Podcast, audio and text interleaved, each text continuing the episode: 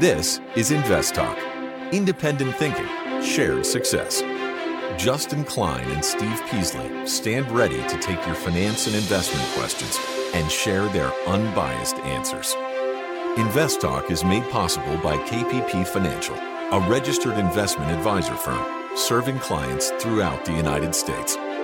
The clarity for your path forward starts now. Here is KPP Chief Executive Officer, Financial Advisor, Justin Klein.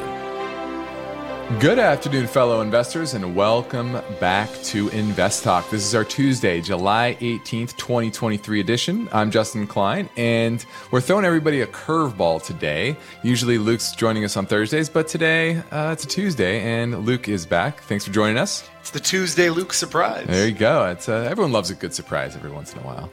Well, uh, you know, surprises are are fun and all, but uh, this show is really about down to earth investing, not having too many surprises, maybe some positive surprises every once in a while. This, I would say, this is a positive surprise, Luke. That's good to hear, Justin. Yeah, Thank good. you. Thank, yeah. Glad we have uh, some positive feedback over over here with Luke. And uh, you know, today is going to be, uh, as always, about making the most of your time and your capital and eliminating the counterproductive habits that so many people tend to gravitate to simply because we're emotional beings, we're humans, and that's what we do. We chase headlines and we use fear and greed to guide our decision making, but we all know that history says if you do that, you're probably going to be behind the eight ball more often than not. So, our job here is to answer your finance and investment questions and give you unbiased perspective and data developed with over 20 years of investment experience. And of course, Invest Talk is uh, about helping you take that next step in your financial journey. And to that end, this podcast is your opportunity to improve your portfolio, to improve your strategy, to, to, to improve your knowledge base so that you can make good, sound decisions. So let's get started, and we're ready to ta- tackle your questions. Uh, but you have to call. The Invest Talk phone lines never close. It's 888 99 chart. Now, our main focus point today looks in the story behind this question. What are the dynamics making the labor market difficult for employers? And what are the states? That are doing the best in attracting businesses. And we're going to talk about why. I think there's some good long-term reasoning why this is all all happening why certain states are getting more companies to go to them and not so we're going to look into that we're also going to touch a bit on some new rules some interesting rules that are forcing some of the big fund companies to buy not buy as much of the large tech names that dominate the indices today. So we're going to look at that and what that might mean for those big names and some of the adjacent funds. Also, we're going to look at Carvana's future and what the history of the auto industry says about their business. And then lastly, China is, or the US is trying to restrict access to more technology that allows China to operate a cloud computing system. And we're going to look at what that could mean for not only China, but the chip makers that surround that whole industry. So that's what's on the docket for us today. But most importantly, it's about your calls, and we're going to get to your voice bank questions. One is on shares outstanding, as well as on Atkore Inc., ATKR. And we have an iTunes review question or two to answer as well. So that's what's planned for this hour of Invest Talk. But most, most importantly, it is your live calls at 888 99 chart. Now let's pivot over to the market today. Luke, we had another nicely positive day. The the market just continues to climb that wall of worry.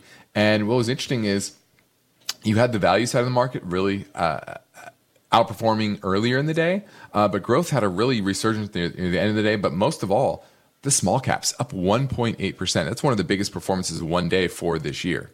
Yeah, the rally was broad today. The Dow Jones index was up for its seventh straight session. You saw industrial metals, fertilizers, banks, energy doing well in ways that it hadn't the past couple of days. It was more broadly positive than it has been over the past couple months.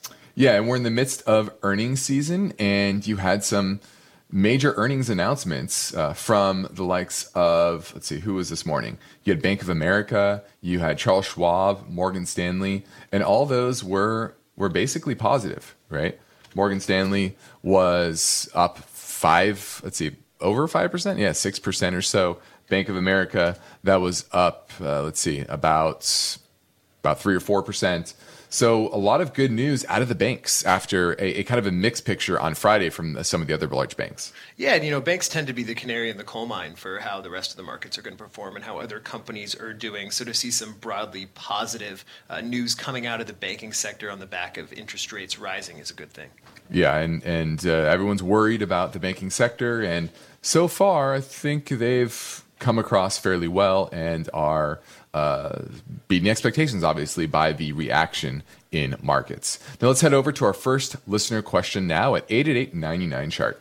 Hi, Stephen Justin. This is Jay from Salt Lake City, Utah. First off, great show. Love it. I watch it, listen to it all the time. I'm calling to get your fundamental and technical analysis on uh, Graphic Packaging Holdings. The symbol is GPK. That'd be George Peter Kimberly. Thanks again, and I look forward to hearing on the podcast. All right, this is Graphic Packaging, GPK, and they make paperboard packaging products for companies in the food, beverage, and household products industries. $7.4 billion market cap. So, right in the mid cap space.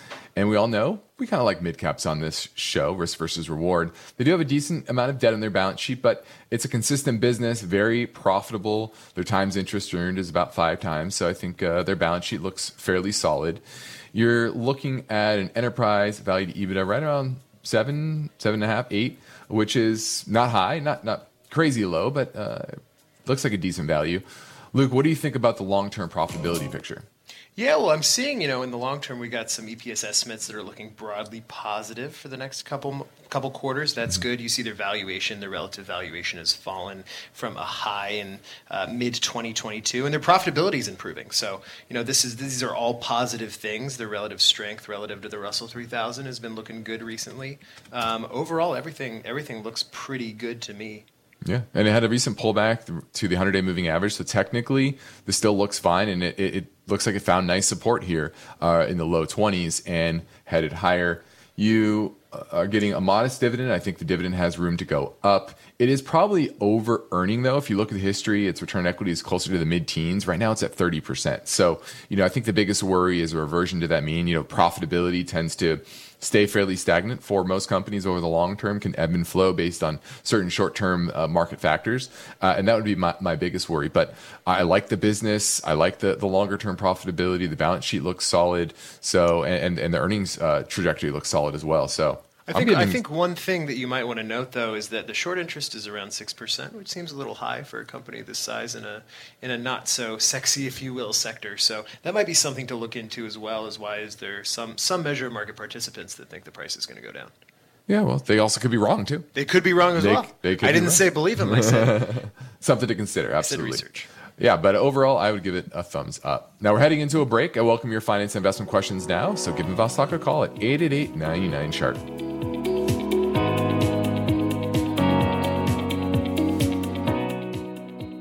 When listener questions are played on the Invest Talk podcast, how do you guys determine a value stock? The caller voices are amplified many thousands of times. Just wanted to get your opinion on JP Morgan and BAC. How do you see this uh, looking forward? I'm 25 years old and have a question about retirement funds.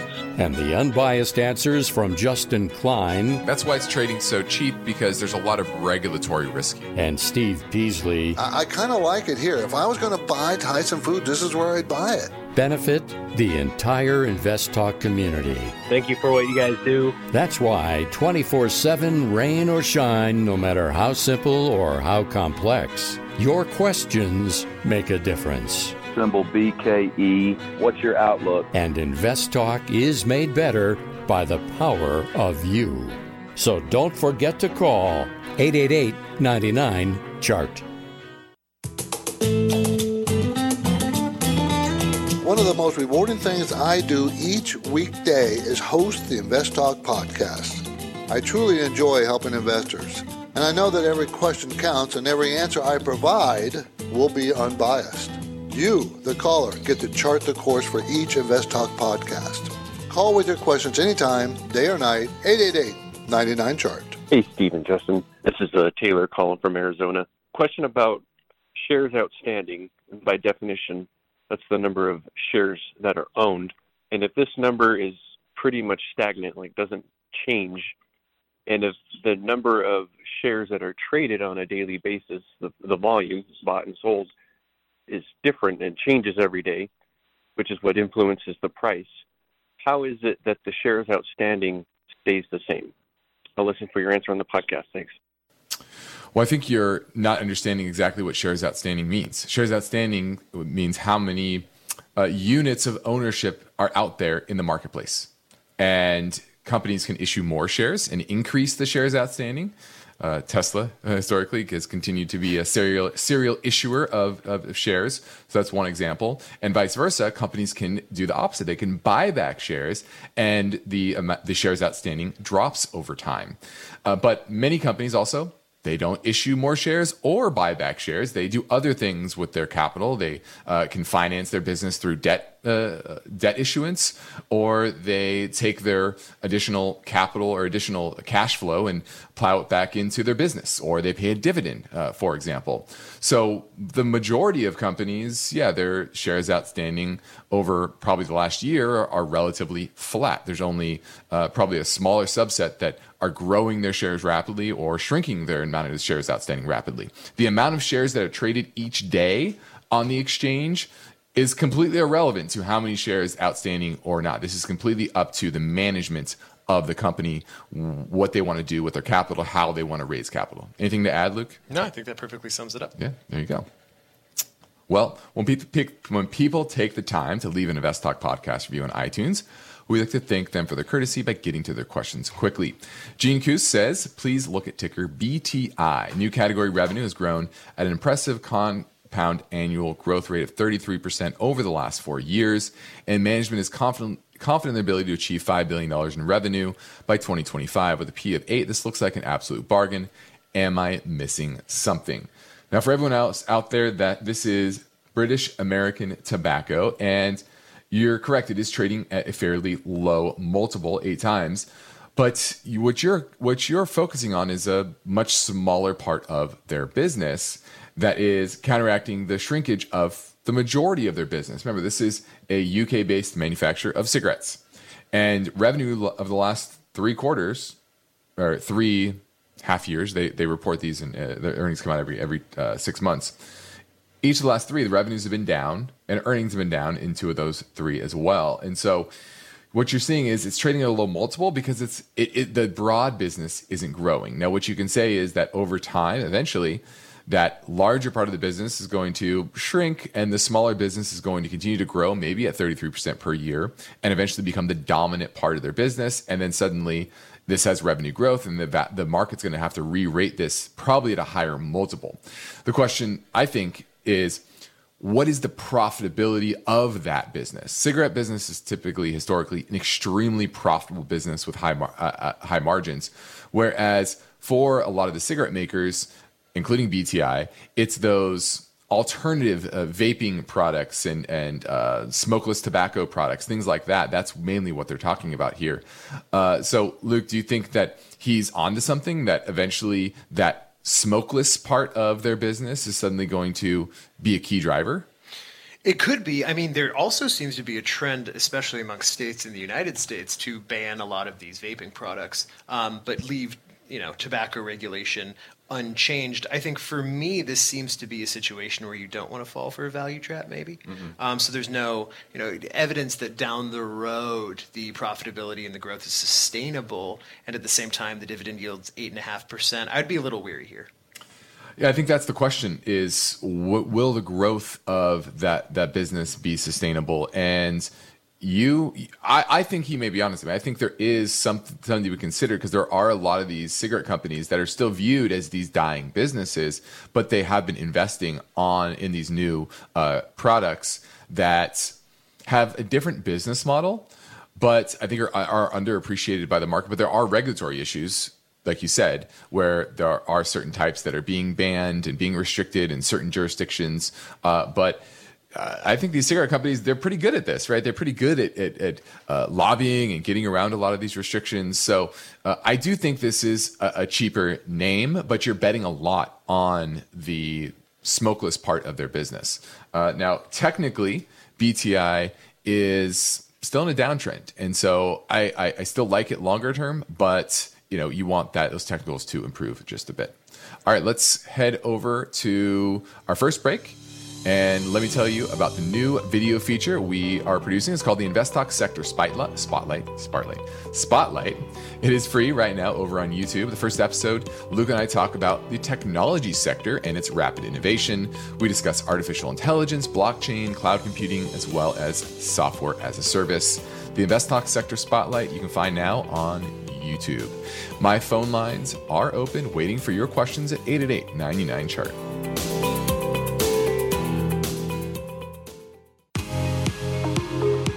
Everybody wants a secure financial future, but getting there takes strategy, discipline, and the right information. Justin Klein is ready to provide his unbiased answers. So don't forget to call Invest Talk 888 99 Chart. Now, our main focus point today looks in the story behind this question What are the dynamics making the labor market difficult for employers? And uh, I like this because it highlights the diversity of the set of ideals, the set of laws that uh, we have in this country. A lot of people think of what happens on the federal level, but so much about government happens on the state level. And CNBC came out with America's top states for business, where they scored all 50 states on business climates, and they looked at uh, a number of factors, uh, including the workforce and how strong the workforce competitive, competitiveness was, and the they looked at things like engineering and math talent, so STEM talent, their concentration of, of sciences, their their uh, education educational attainment within the workforce, the net migration of college educated workers, uh, industry recognized certifications, as well as a pipeline of students in career education programs from local universities. And the top states in reverse order, I'll go through Tennessee was tied for number 10. They lag in the STEM category overall, but they have a very strong worker training program where 83% of the participants are employed within six months of completing their training. Uh, and this is something I say, Luke, is, is certainly under underappreciated uh, in this country. They have in Germany, uh, a lot of uh, vocational programs, and it looks like Tennessee is one of the top states in that category. And then you look at Colorado; they're also tied for number 10 or number 9 however you want to look at it they boast the, the america's second best education educated workforce after massachusetts and one of the largest concentrations of tech talent you think this is coming just from colorado university could be. I mean, it's uh, you know personally, I love Denver. Colorado is a great place to live, and, and specifically within the tech industry, you may have a lot of people working there if they're allowed to work remote. Yeah, that makes sense, especially if they like to ski, right? Like I do. Yeah, there you go. And uh, Georgia is number eight. It has a labor shortage. Its unemployment rate is around 3%. And businesses like it because they have high productivity and a relatively high concentration of tech talent. In Virginia, that's number seven. And this is high in the list mainly because of one university, Old Dominion, that has a very good STEM program. Uh, do you know much about Old Dominion? I do not. You do not? Yeah. Apparently, it's uh, it's very good. And uh, that's mainly the, the, the reason that they are highly ranked. So a lot of uh, biotechs are, are, moving there. Utah, high t- concentration of tech talent. They call the area area near, I believe, Salt Lake City, the Silicon Slopes. That's a great name. It's a great name. I love alliteration. You know that. Uh, you're a big alliteration guy. Have you ever been skiing in Utah? I have. Yeah, no, it's the best best snow in the United States, in my opinion. I don't know if uh, you guys know this, but Luke is a he's a daredevil. And how many times have you had a few scares on the slopes? Oh, I don't got enough fingers. You don't have enough fingers. I don't have enough okay. fingers. Yeah, he loves uh, he loves a steep incline. Let's just say that. Now, uh, Utah is a leader in career education. It's the second largest concentration of workers with industry credentials and two year degrees, and a large pipeline of young people learning skilled trades. And I think that's one big factor here, just to back up. It's the fact that demographics are really shaping the workforce. You have the boomers all retiring, right? We've talked about this, how the majority of boomers now are retired. There's still some yet to be retired, but the majority are retired.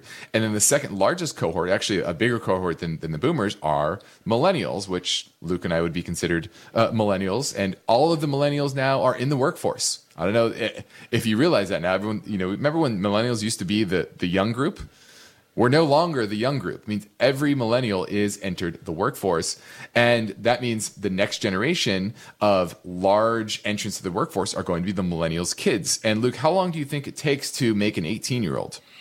I'm going to go with 18 years plus nine months. Plus because nine they months. got to be born. There you go. So that means to actually create positive workforce uh, growth, you're either going to have to have net inward migration, which that's slowed over the past uh, five to seven years for various reasons, but or, or you have to have those kids grow up and, and get educated, which that's like you said, going to take a couple of decades. And so all of these those demographic demographic factors are playing into a tightness of the labor market overall. And I think that's one reason why the, the labor market or the, the unemployment rate continues to stay very low.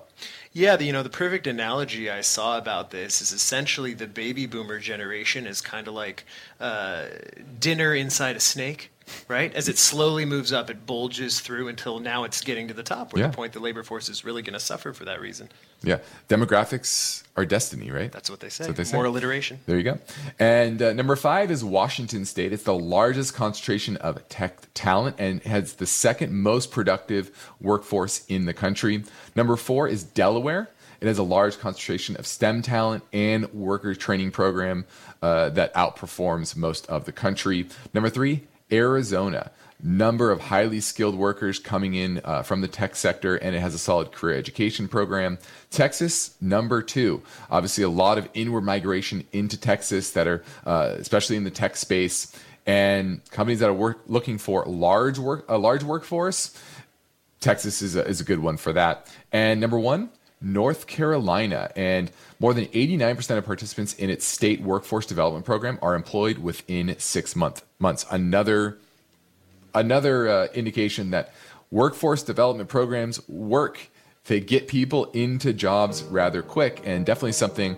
Uh, uh, these incubate incubators of ideas. It's showing that on a national level, we need to uh, create something like this. And so, uh, North Carolina comes in at number one. Now, in the next Invest Talk, we will look into the story behind this question Should large blend funds outweigh value plus growth funds in a portfolio? That story tomorrow, but we're taking your questions now at 888 99 chart. Let's say you've been thinking about learning a new language. Okay, why? I mean, how would it come in handy? And where would you want to use it? Could it be that you have an upcoming international trip? Or maybe you want to connect with family members or friends from a different culture? I think you should know about Rosetta Stone. With millions of users, it's been the world's most trusted language learning program for 30 years. Rosetta Stone is available on your desktop or as an app with Audio Companion and the ability to download lessons offline. Rosetta Stone truly immerses you in the language you want to learn. It has a built in, patented speech recognition engine called True Accent. So as you practice speaking, you'll get feedback on how well you pronounce words. With Rosetta Stone, you pick up a language naturally, first with words, then phrases, then sentences. It's an intuitive process designed for long term retention. You really learn to speak, listen, and think in your new language.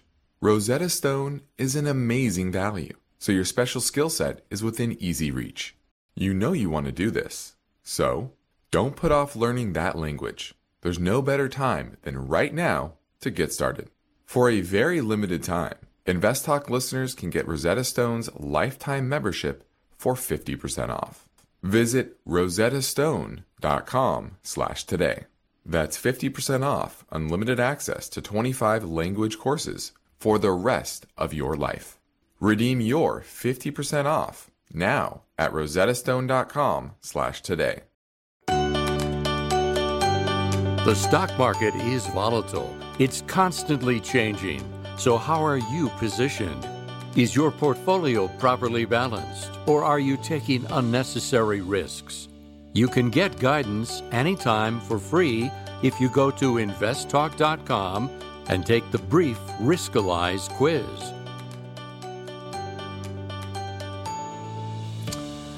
All right, let's go to James in Las Vegas looking at Civ- Civi, C I V I, Civ- Civitas Resources Inc. Do you own it or looking to buy it? Yeah, yeah, I, own- I, I own it. Okay. Well, I'll give you my take. Uh, what's interesting here is that we were looking at this today in the office. A mere five hours ago. a mere five hours ago and uh, looking at different ideas within the energy space. And we really like this one. This is Civitas Resources, and they have uh, an outstanding balance sheet, actually, net cash on their balance sheet. They have uh, very strong earnings expectations for this year and next year. Now, it's supposed to be down 26% this year from last year, but that's expected because energy prices are down. But at $9.81 on a $74 stock, that's an eight times PE. And what's interesting is that analysts are upgrading earnings expectations for this year and next. And next year, they're supposed to make $13.18 a share, 2.7% dividend that obviously can go up if the earnings continue to rise. What did you like about it, Luke? I liked its valuations. I like its its profitability has been increasing in the past year. I like how stable it's been, even as the rest of the energy sector has been on the decline, or at least been lagging the rest of the market. And I like how its cash flow over the past couple of years has been increasing. Yeah, the, a lot to like here. It is one of the on the smaller side, about a six billion dollar market cap, so not super small, but um, it's certainly uh, in the mid cap space. Uh, the technicals are strong, 79 on the relative strength rating, which I really like. And if you just bring up the the chart, you'll see that it's above all the major moving averages. It's been kind of uh, consolidating here in a range between 60 and 75 dollars over the past four or five months. And if oil continues to gain some strength, I think this will uh, on top of it. So uh, it's certainly been outperforming the the energy sector. I like that. Uh, I like that low debt. I like, like that profitability, like Luke said. So I'm going to give Civitas a thumbs up, and it is a name that we have closely on our watch list. Probably will purchase in the near future. Let's go to Nick in Manhattan Beach, looking at SSTK, which is Shutterstock. You own it or looking to buy it?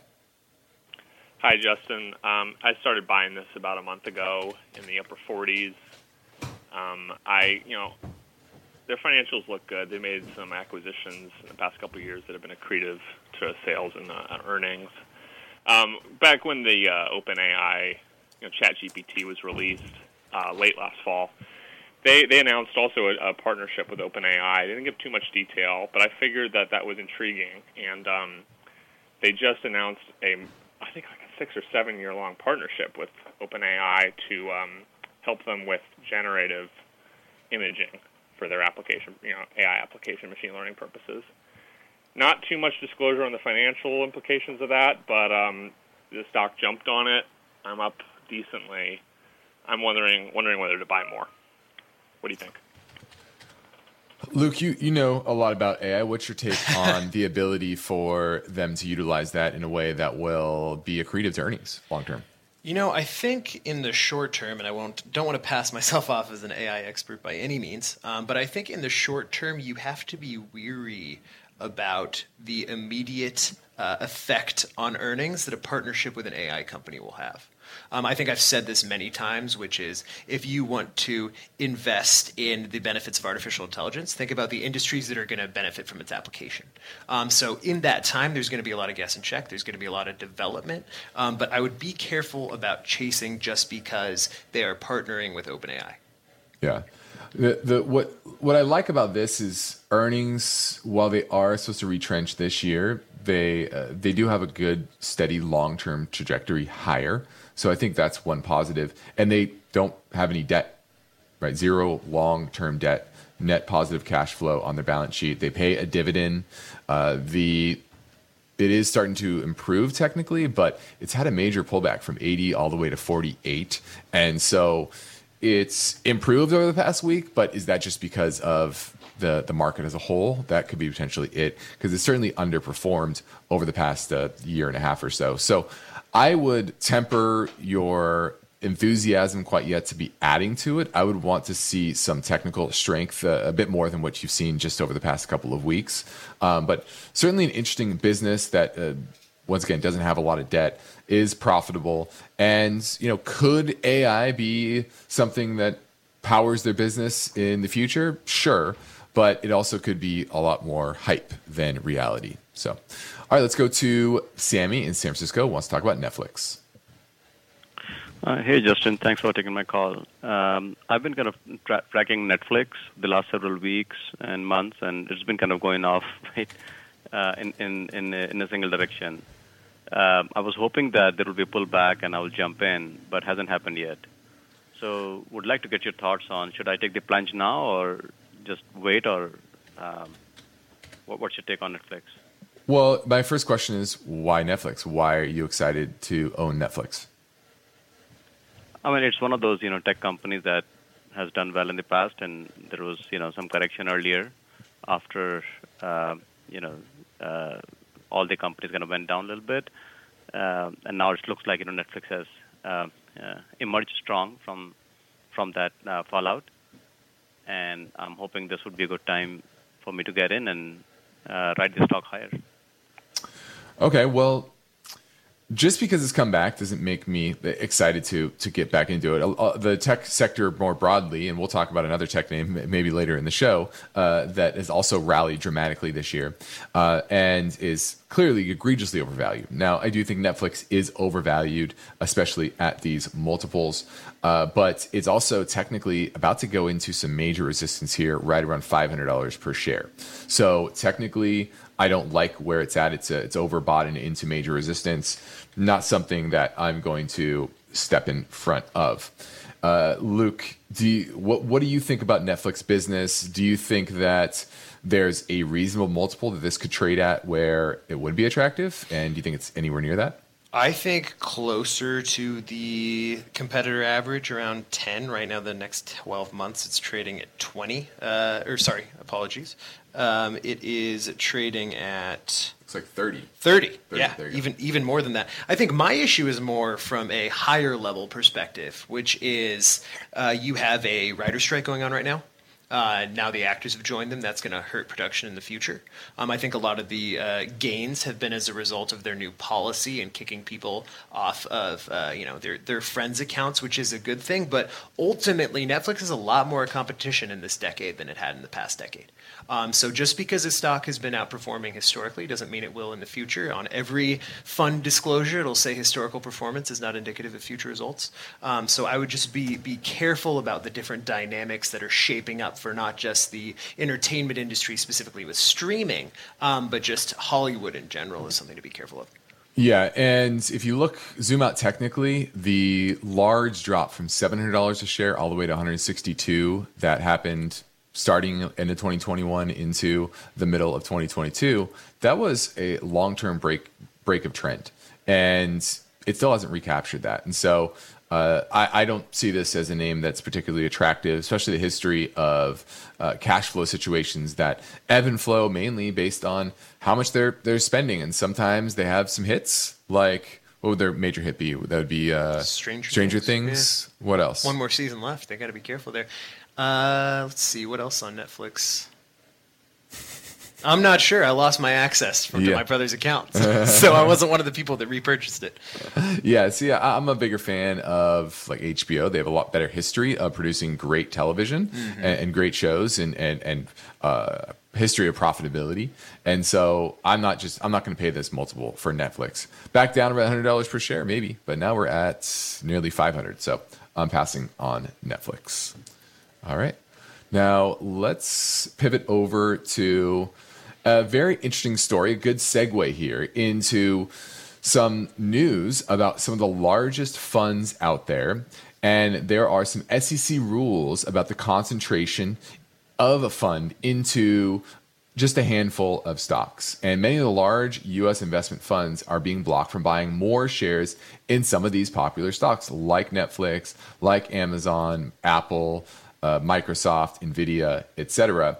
Because if you there, there, are some rules that make it so if you go over a certain level of concentration, you go from a diversified fund to non-diversified fund. And if there are losses during that time that they are non-diversified, yet they are saying they're diversified, that could bring on some shareholder lawsuits, and that's the big uh, problem here. And the SEC says that you cannot put more than 25% of the firm's assets into large holdings, and that is considered 5% of the fund or more.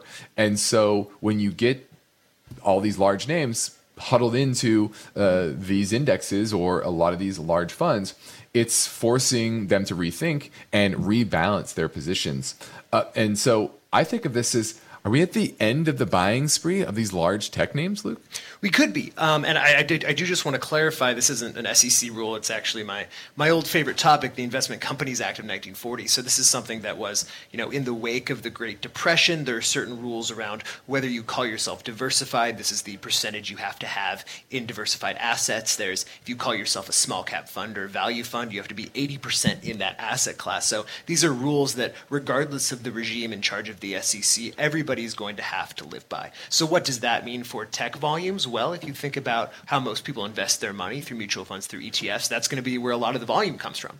So if there are positive flows, if this rally does continue into the future, the thing that they're not going to be able to invest in is tech either going to bump up against these rules that force them to sell or just simply not buy anymore, which uh, a lot of the reason for the outperformance of the large tech names over the past decade plus is, are because of just simply fund flows in general. And this is a potential catalyst for those flows to some degree uh, dry up. And a good example of this is that is in May, Fidelity's Contrafund, one of the largest large cap growth funds in the world, $108 billion, could not buy any more shares of Meta, Berkshire Hathaway, Microsoft, or Amazon because they made a combined 32% of the portfolio. BlackRock's Technology Opportunities Fund was also blocked from buying more shares of Apple, Microsoft, Nvidia because they also were over the limits. And the SEC said in 2019 that it would not enforce the this the more stringent 25% limit on passive investment funds, meaning index funds, but there are limits on passive funds as well, up to 50%. This happened in the NASDAQ recently, where think about this.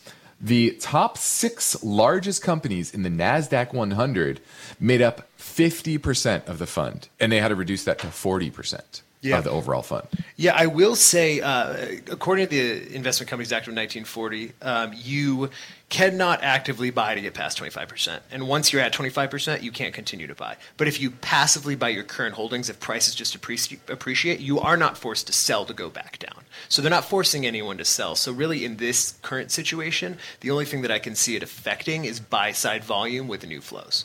Yes. Yeah, because they're over that, and then their new money that comes into the fund, they can't buy those positions until an aggregate it drops below 25%. Exactly. Yeah, that makes sense. Now, I'm Justin Klein with Luke Guerrero, and you're listening to Invest Talk, and we want to help you grow your wealth. And of course, you make your investment choices, uh, but there always be a bit of fear and greed that creeps into your your judgment process. And my advice for dealing with this is to define your risk comfort zone. And at KPP Financial, we help you do that anytime you're ready. We have a free online tool over on investtalk.com. It's the Riskalyze Risk Questionnaire. So check it out. You can quickly calibrate your risk tolerance level. And if you want to do a portfolio review, we can compare that with your portfolio and see exactly where you fit. Are you taking too much risk, not enough risk, just the right risk? All right. And we're, but for now, we're ready for your questions. So give us a call at 888 99 chart. In today's world, a variety of factors are affecting the stock markets. Serious investors know building a secure financial future requires hard work and determination. That's why now, more than ever, when it comes to the planning, execution, and maintenance of your portfolio, you need InvestTalk. InvestTalk is a free download. Your participation makes it unique don't forget to call Invest Talk 888 99 Chart. Hi, Stephen Justin. I have a question about a company called Atkore Inc., ticker symbol ATKR. It has had a really strong run up in the last year, but it is a small cap company with a lot of growth potential. Wondering what you guys think of the company and if there is a pullback to the $120 range, which you consider getting in. Can you let me know about its uh, fundamentals and analysis on this? Thank you so much. Have a great day. All right, you're looking at Atkore ATKR, and this is a $6.2 billion market cap. I'd call that mid cap, wouldn't you, Luke? Mm, nowadays, with the rally, it might still be classified as small cap. Yeah, there's. It's always a moving target, kind of where that delineation between uh, small, mid, and mid and large, and large and giant. But uh, you know, this is step definitely that small and mid cap category. And what they do is they manufacture electrical and mechanical products for non-residential construction and industrial markets. And to me, this is a large play on that. What is it? A seventy-three percent year-over-year increase in manufacturing facility capex uh, uh, and and um, and construction. So uh, clearly they're doing well because of that. Earnings were uh, up to twenty one dollars and fifty five cents last year. So let's make eighteen dollars cents eighteen dollars per share this year. But those analysts are continuing to upgrade this year and next year's earnings. I kind of like this play, Luke. What do you think? Yeah, I think it's probably moved into a price discovery phase. If you look at how it's moved in the past couple years, so uh, you know you'd never want to catch anything when it's when it's moving too far up after it's broken through some some resistances. But it's certainly something I would keep an eye on. Yeah, the technicals look good, and if you feel that there is a long term trajectory of spending on uh, these manufacturing facilities, obviously Atkore is going to benefit from that. All right, we're heading into our final break. This is Invest Talk. We have one goal here is to help you achieve your own version of financial freedom, and our work continues after this final break. So get your questions in now at 888 99 chart.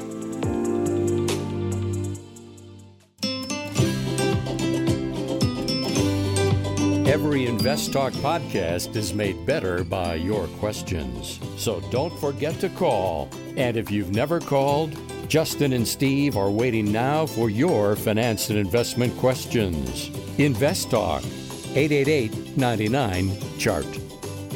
Let's go to Bill in San Francisco looking at Toast. You own it or looking to buy it? Uh, looking to buy it. I, I saw Barron's report that uh, shined favorably on it, and uh, I was thinking to add it to a diversified portfolio, and just wanted to see what your take is on it. Well, this is one of my favorite SaaS companies that are, that's out there. Uh, I love their uh, the niche that they're going after. Just think of how many mom and pop restaurants that are out there that uh, don't have any expertise in technology. They don't want to deal with or have to uh, deal with the integration of front of uh, front office and back office, shall we say, uh, as well as delivery. Uh, and Toast is kind of this plug and play solution for that. So I love that business. My problem is is that they are doing on the back end a lot of the things that I absolutely hate from management teams, which is their serial issues, issuers of shares, just consistently diluting shareholders, and their free cash flow remains very negative. Now, a lot of that, I'm sure, is just simply growing their top line, and they continue to grow it at about 50% uh, pace, but they're still hemorrhaging cash flow, hemorrhaging earnings. Uh, now, the good thing is they don't have a lot of debt, but that's because they're just issuing more shares to to, to fund this uh, this growth. If you believe that that will eventually stop at a certain point and that they can have a steady state business that is cash flow positive and that their price now is reasonable, I think it could be a good buy. Uh, do you, would you wait, Luke, or would you just jump on and, and hope that eventually they can stabilize their business in a profitable manner? I don't like jumping on unstable businesses when they're not making money. Yeah. I would personally, I would wait and see. Yeah. 'Cause- but I do like the business model as Yeah. someone who frequents restaurants and, and bars Yeah. and whatnot. I think it's I think it's a great business model, and I think uh, you know a lot of these chain restaurants that collapsed in the pandemic, um, a lot of mom and pop restaurants that survived that need assistance. This is an excellent solution for them. Yeah. Um, but certainly right now, uh, I don't think it is a buy from me. Yeah, uh, to me, uh, I actually bought this for my, my PA, my personal account. Uh, in the I was selling what I was actually doing was selling uh, puts, Huh. uh, and I got put it somewhere in the teens, uh, the high teens. Uh, so now it's at 26, so it's worked out well for There me. you Um, and so this is one of those names that I. I, I would like to own it. Um, here it's starting to get a little. I, I'll say I've sold some covered calls now up here in the mid to high twenties um, because I think it's a little rich at these levels. So I think it's a name you keep on the watch list, and if it dips back back down in the teens, I'd probably pick it up, but not yet, not here, shall we say? All right, thanks for the call. Let's pivot to another one of the tech high flyers and the exact antithesis of Toast when it comes to my viewpoint of a good business, and that is Carvana. And Carvana, we actually talked about this earlier in the day, and it was up uh, what seven hundred and something percent this year. I think something somewhere around there. But still drastically down from its high. And what's interesting here is that there are a lot of parallels to a company that was within the, the family of the, the controlling owner right now, which is Ernie Garcia II, the father of, uh, of Carvana's chief executive, uh, Ernie Garcia III. Okay. And the elder Garcia owned DriveTime Automotive, which was spun off, which spun off Carvana in 2015. Okay. This is a great story. More than two decades ago, the company that became DriveTime went public and it boomed. And they borrowed a bunch of money, they grew fast, and later they took the pro- company private and the company thrived. But what happened was uh, they, they did a lot of self dealing and eventually they filed for, he filed for bankruptcy.